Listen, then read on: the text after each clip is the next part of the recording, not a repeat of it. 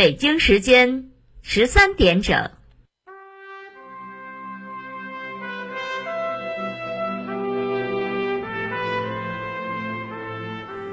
历史与诉说，亲历与真相。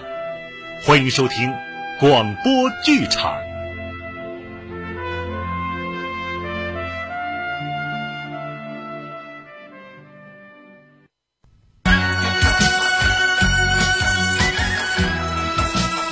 新疆人的幸福生活从一碗攒劲的和面烤肉开始。一碗攒劲的和面烤肉要从江麦儿开始。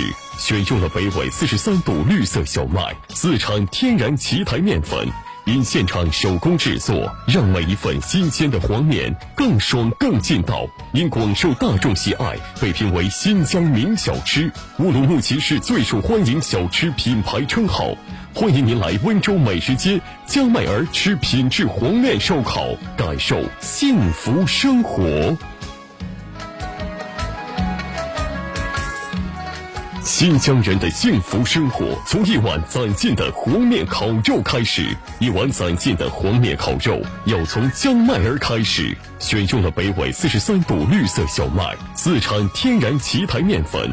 因现场手工制作，让每一份新鲜的黄面更爽更劲道。因广受大众喜爱，被评为新疆名小吃、乌鲁木齐市最受欢迎小吃品牌称号。欢迎您来温州美食街佳麦儿吃品质黄面烧烤，感受幸福生活。《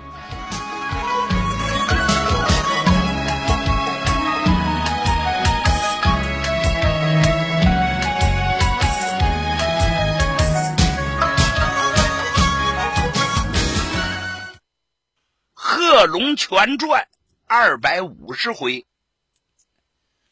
上回呀，咱们介绍朱生达将军的经历。正说到他领导的特务团率队进入方山，跟小日本鬼子要决一雌雄。可敌人呢，依托山地的有利地形反击八路军，特务团的指挥官们。一看这样养功太吃亏了，哪能叫战士白白送命呢？于是他赶紧下令全团，全团呢撤到了山下警戒。团长杨家瑞怒道：“咱特务团从来就没打过这样的窝囊仗。”朱生达就说：“敌人占有山地，咱们是养功，要这样打肯定得吃亏呀。”杨家瑞就问他。军区领导让咱们尽快夺下方山，并配合大部队反击敌人的扫荡。咱不能让敌人一个大队就给拖到这儿。政委叫朱民钦呢，他说了：“欲速则不达呀，咱们先侦查清楚了再做打算。”于是朱生达带着几个侦查员就出发了。他们先观察方山的地形。只见山里的大路比较平坦，山后不远有条公路。日军在特务团这一侧防守的十分严密，而另一侧呢，则防守的比较稀松。但这里日军的人数比较多，好像是日本的休整待命的地方。朱生达从望远镜里发现，在半山腰上隐隐约约有一条小道，上面。没有日军活动，朱生达就对侦查员说：“咱们找个老乡问问。”侦查员点头。不多时啊，真找了一个老乡。这老乡三四十岁，身子骨挺结实。朱生达就问他：“老乡，别害怕，我们是八路军，是人民的队伍。我们为了打鬼子，想跟您呢打听点事儿。”这老乡点了点头。一听说八路军，他就不害怕了。首长，你问吧，只要我知道的，我一定全告诉你们。朱生达说：“方山的路径你熟不熟？”这人一听乐了：“首长啊，你们没来之前呢，我常去山里头采药，这山上的一草一木我都熟的不能再熟了，闭眼睛我都能知那哪是哪。”朱生达一听也高兴了，老乡，刚才我们见方山的山腰上好像有条路能通到鬼子的心窝里吧？这老乡听完了，把大拇指一竖，首长真是好眼力，那里确实有条路，只不过非常难找，也非常的难走啊。朱生达听罢，赶紧带这老乡回了团部。杨家瑞一听朱生达汇报的情况，非常高兴，当即就说：“好，这回小鬼子死定了。欧阳帆，你带着两个连，绕过方山封锁后面的公路。小鬼子要是有增援，你得把他们给截住。”这欧阳帆呢，原是独五支支队长，在百团大战的时候调任特务团当参谋长。可惜呀，在一九四六年中原突围时不幸牺牲。他为人豪爽，一拍胸脯：“老杨啊，你就把心搁到肚子里吧，有我敌人就过不来。”盛达，你带着一个连，让老乡引路，插到鬼子的心脏里。等这边枪声一响，你那边马上进攻。杨家瑞说完了，又握着老乡的手说：“老乡。”这次我们能不能打下方山来，全靠着你了。这老乡点了点头。首长，你放心，八路军是咱穷人的队伍，哦，我怎么的也不能坑咱八路军不是？杨家瑞最后说：“我和民亲带着两个营从正面进攻，咱们先各自准备，晚上十二点整是一起行动。”就这样，朱生达先带着一个连出发了。那个老乡在前边带路。这路啊，一会儿是荆棘丛生、崎岖坎坷的小路，一会儿是紧贴着悬崖峭壁。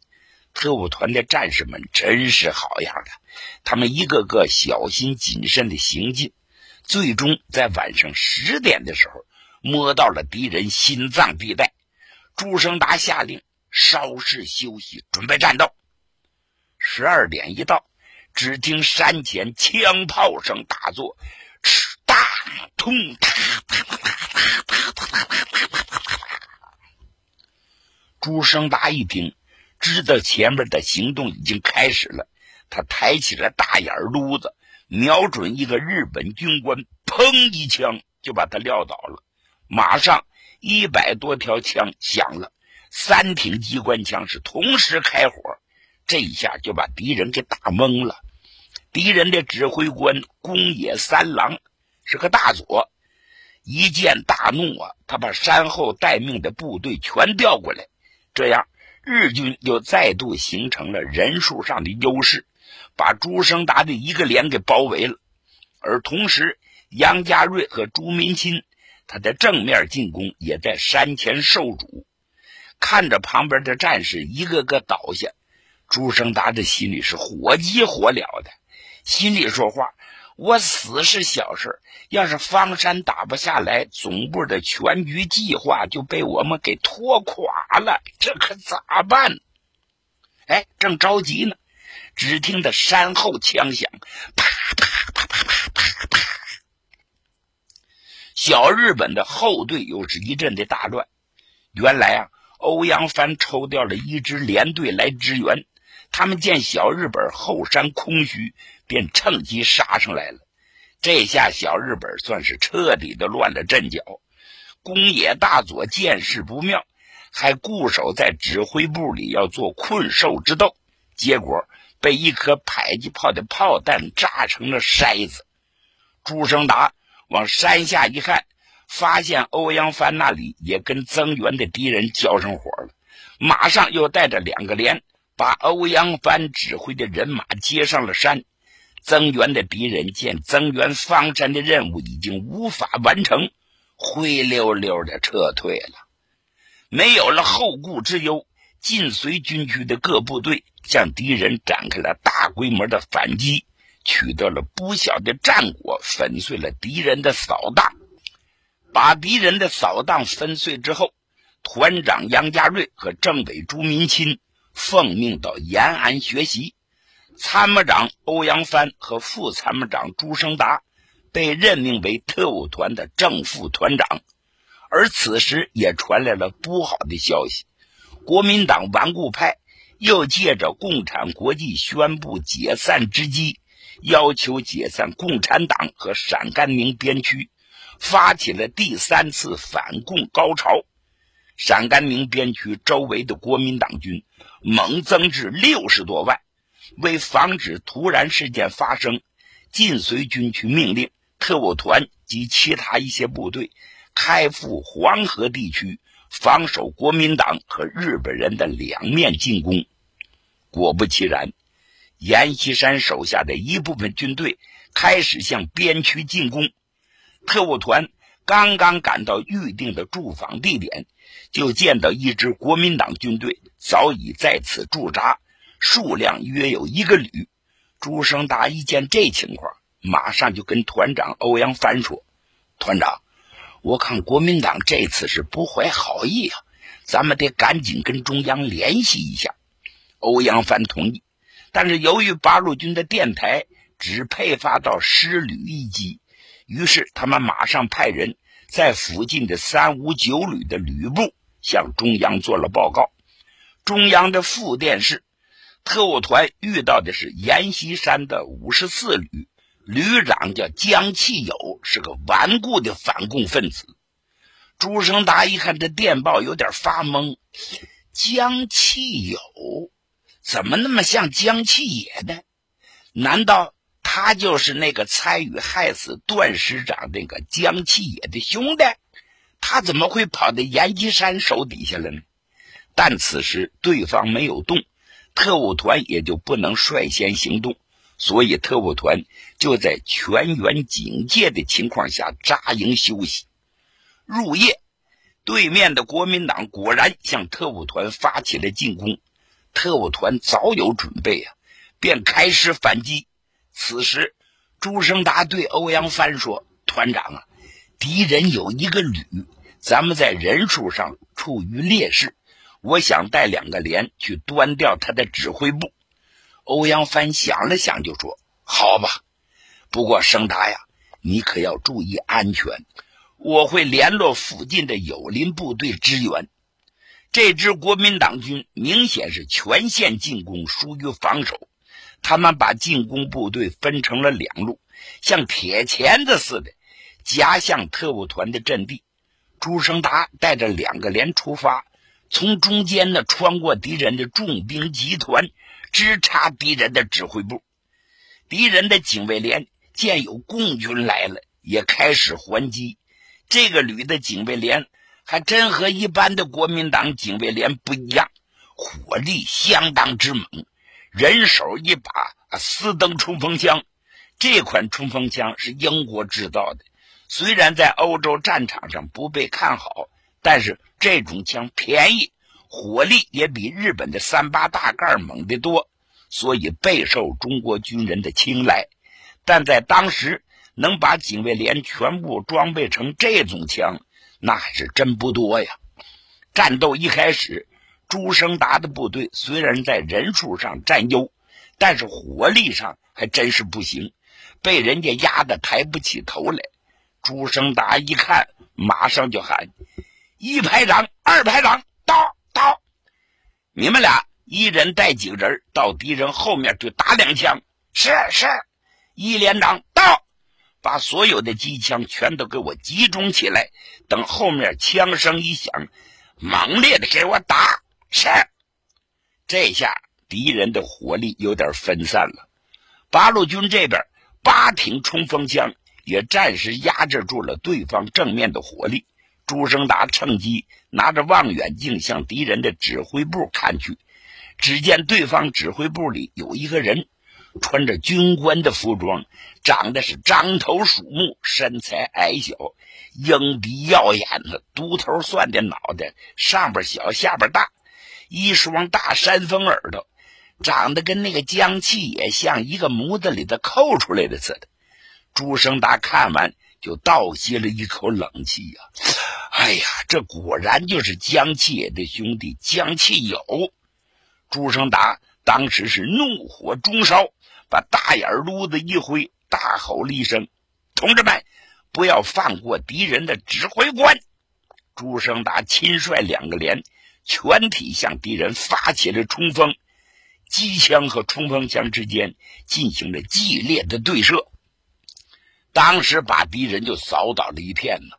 特务团的这两个连前赴后继，前面的倒下了，后面的人端着机枪继续向敌人射击。敌人一看实在是挡不住了，这就叫两军相遇，勇者胜啊！但敌人还想跑，特务团的战士早就冲上来了。这下刺刀和大刀都发挥了作用，这下好像到了瓜地一样。你就听吧，气球咔嚓，哎呀，噗啊噗啪，气球咔嚓，气球咔嚓，把对方的警卫连杀了，无一生还，一个活的都没有。可是朱生达再找那个江汽友，早已经没了踪影。那家伙一看势头不对，早带着几个参谋逃之夭夭了。对方的大部队由于指挥部被打垮，也失去了控制。大部分被八路军全歼。这一仗，特务团斩获颇丰，缴获了三十多支冲锋枪、二百多支步枪和数不尽的子弹。最后，国民党也没有再进攻，反而对外宣称是一场误会。特务团在陕甘宁边区和晋绥军区的交界位置驻扎下来，一方面守卫陕甘宁边区。一方面随时准备支援晋绥军区。此时，特务团接到了延安和晋绥军区的电文，电文要求特务团在一九四三年末至一九四四年初，在对敌人作战的同时进行一次大练兵，准备在一九四四年秋对日伪发起秋季攻势时好起作用。朱生达提出。特务团的练兵一定要突出每个士兵的特长，重点进行训练。欧阳帆表示赞同。特务团的训练基本是以射击、投弹和刺杀为主，战士们也拼命训练。可朱生达看完训练，就对欧阳帆说：“哎，我说团长啊，咱们的训练，我感觉是不是应该注重点别的？”欧阳帆就问他。那么，除了射击、投弹和刺杀，咱们还注重什么呢？团长啊，秋季攻势，咱们难免遇到敌人的碉堡，咱们的重火力不占优势，是不是？咱们能让部队练练打碉堡的办法，比如说爆破。嗯，团长点了点头。哎，这主意好，到时候打敌人的碉堡肯定有用。朱生达又说。我还听说咱们团二营有个战士叫李全友，他们家以前是个石匠，经常上山放炮崩石头。咱们可以跟他那里问问有没有什么好办法。刚说到这儿，有个警卫员兴高采烈的跑进来了：“团长、副团长，咱的老团长和老政委都来了，现在就在团部。”俩人一听啊，马上三步并作两步向团部走去。一进门就听屋里头有人说道：“盛达呀，欧阳帆，你们俩可想死我们喽！”朱生达一听，此人正是杨家瑞。现在杨家瑞已经是晋绥军区第三军分区副司令员了。朱民钦也上调到军分区工作去了。老战友间亲热过后，杨家瑞就说：“生达呀，咱们分开有一年多了吧？你想没想到自己的婚事？”朱生达一听，这脸通就红了。哎，我说老杨啊，现在抗日正在要劲儿的时候，我哪里有时间想这个？要结婚也得等抗战胜利之后嘛。欧阳帆插话了：“这话说的没错。”盛达呀，咱们八路军有二六八团的结婚要求啊，你懂吗？呃，不太明白。二六就是二十六岁，八就是当过八年兵，团是团级干部。只要年满二十六岁，当过八年的兵，是个团级干部就可以结婚。你样样都符合，你也都奔三十了，该想想了。朱生达是低头不语呀。杨家瑞又说：“生达，我和民清给你介绍一下，那女同志姓杨，现在在民清家当保姆。”朱生达仍然低着头不说话。朱民清就说：“生达呀，这次贺老总让咱们去潘塘汇报工作，你呢顺便跟人家见见面，行不行？以后再说。”朱生达也没办法了，跟贺老总去汇报工作的事儿不能不办，没办法，硬着头皮去了幺二零师师部所在地潘塘。等到了贺老总住的地方，警卫员就说：“朱副团长。”贺老总正等着您呢。朱生达刚要推门进去，只听里面传出来一番对话。就听贺龙说：“小鬼，你同意不同意？”一个女的声音：“不同意，他年龄太大，手还残了。不同意，我就让你回家了。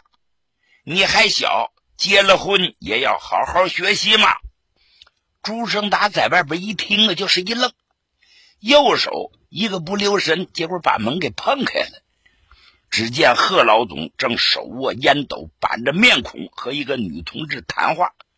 他看了一眼这个女同志，年龄在二十岁还不到，还瞅着多少眼熟，在哪儿见过呢？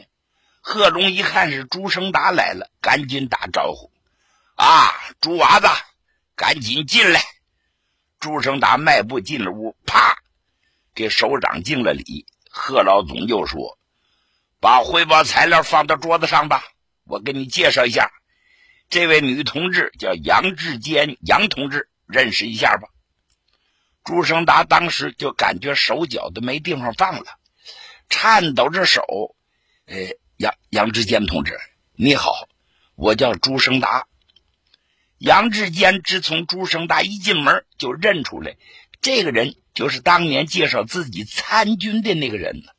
他是激动不已呀，赶紧握住朱生达的手。贺龙一看，就拿着烟斗，笑呵呵的走出了屋。贺龙在外边待了好一阵子，等再次进屋，只见两个人手拉着手，亲热的不得了。贺龙一看是满意的，点点头，证明这个事儿妥了。于是过年的时候，两个人就结了婚了。贺老总亲自把自己住的房子腾出来，给朱生达和杨志坚当做新房。可是美好的时光真是短暂的，两个人结婚仅有十天，朱生达就因为军情紧急，再度踏上了征途。您说那会儿那人，那脑子想的是什么？就是革命，一定要革命到底，一定要战胜国民党反动派，要给人民打成江山社稷，就那么心存，不计报酬，不要索取，哪怕牺牲的性命也在所不惜呀。他哪有一个出征之前的俩人还得谈谈？这次出征，这这个。得得给多少钱呢？那个说就这个数，啊少了不行，等等等。因此，现在跟那会儿的人不能相比呀。军令如山，最主要的就是服从。为了神圣的革命事业，抛头颅、洒热血，也在所不辞。于是，他放弃了新婚呢，马上奔赴了战场。那么，到底什么事情如此之急呢？原来总部得到情报，日军近期开始大规模调动，但是目标不知是哪里，所以中央要求各部队迅速归建，以防万一。据说日本人呢，这回下了血本了，拼凑了五十一万部队，对中国国民党统治区发动了中日战争以来最大规模的一次进攻战。史称玉香桂战役，日本国内又称大陆交通线战役，目的是打通中国从华北到华南及印度支那的通道。由于日军大规模被调走了，所以出现了共产党的抗日根据地周围的空虚，八路军各路广泛出击，是狠狠的要消灭这些日本鬼子。